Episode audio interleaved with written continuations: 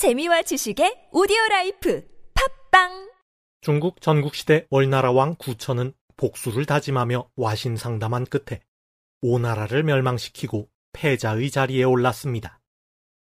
구천을 패자로 만드는데 가장 공이 컸던 사람은 오자서와 범려였습니다.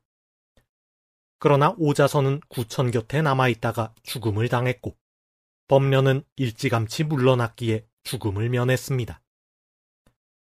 한나라 고조는 천하를 놓고 항우와 승부를 겨룬 끝에 천하를 손에 넣었습니다.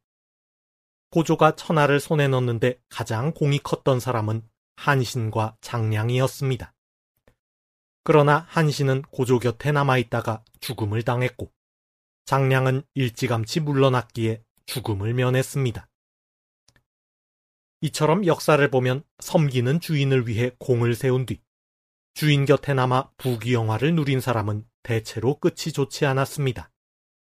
일찌감치 물러나 권력을 멀리한 사람만이 살아남았습니다. 그래서 노자는 이렇게 말했습니다. 공을 세워 이름이 나면 물러나는 것이 하늘의 도이다. 도덕경에 나오는 말입니다. 여기서 나온 고사성어가 공성신퇴입니다. 공로공, 이룰성, 몸신, 물러날 퇴. 공을 세우면 몸은 물러난다는 말입니다. 공을 세우고 물러나지 않으면 토사구팽을 당하기 십상입니다. 공을 세우면 물러나는 공성신퇴야말로 가장 오래 공을 누리는 방법입니다.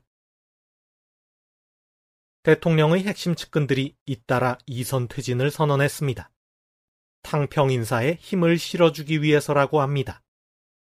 공을 세우면 몸은 물러나는 공성신퇴라고 하겠습니다. 이번 일을 계기로 선거만 끝나면 논공 행상하듯 측근에게 요직을 나누어 주는 행태가 사라지기를 기대합니다.